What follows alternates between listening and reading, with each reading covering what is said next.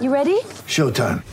On May 3rd, summer starts with The Fall Guy. Let's do it later. Let's drink a spicy margarita. Make some bad decisions. Yes. Audiences are falling in love with the most entertaining film of the year. Fall guy. Fall guy. Fall guy. That's what the poster said. See Ryan Gosling and Emily Blunt in the movie critics say exists to make you happy. Trying to make it out? Nope. Because I don't either. It's not what I'm into right now. What are you into? Talking. Yeah. The Fall Guy. Only in theaters May 3rd. Rated PG-13. Get ready for the greatest roast of all time the Roast of Tom Brady, a Netflix live event happening May 5th. Hosted by Kevin Hart, the seven time world champion gets his cleats held to the fire by famous friends and frenemies on an unforgettable night where everything is fair game. Tune in on May 5th at 5 p.m. Pacific time for the Roast of Tom Brady, live only on Netflix.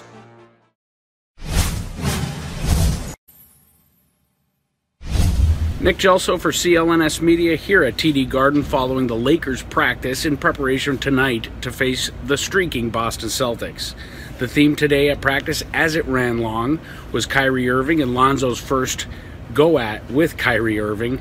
Also, uh, Luke Walton, of course, talked about his uh, his history here with the Celtics, being a ball boy when his father played here.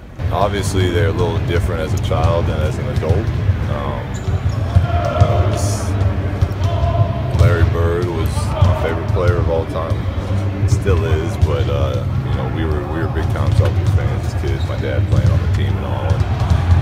And, uh, not really recognizing what you know how big that rivalry really was then.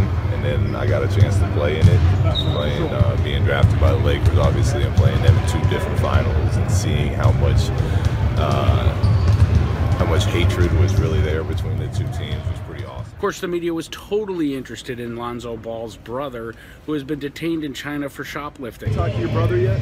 No, I haven't talked to any of them yet. I know they're all over there in China, you know, taking care of it, so I'll talk to them when they get back. What are your thoughts? I mean, watching this from afar and, and hearing about your brother and, and the shoplifting. I'm just trying to focus on the game.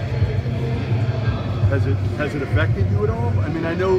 No, I know my, my people over there handle it, so I'm over here just taking care of business. You've been able to talk to your dad? And I haven't talked to any of them. That's it for today from TD Garden Lakers practice. You can catch CLNS Media tonight following the game.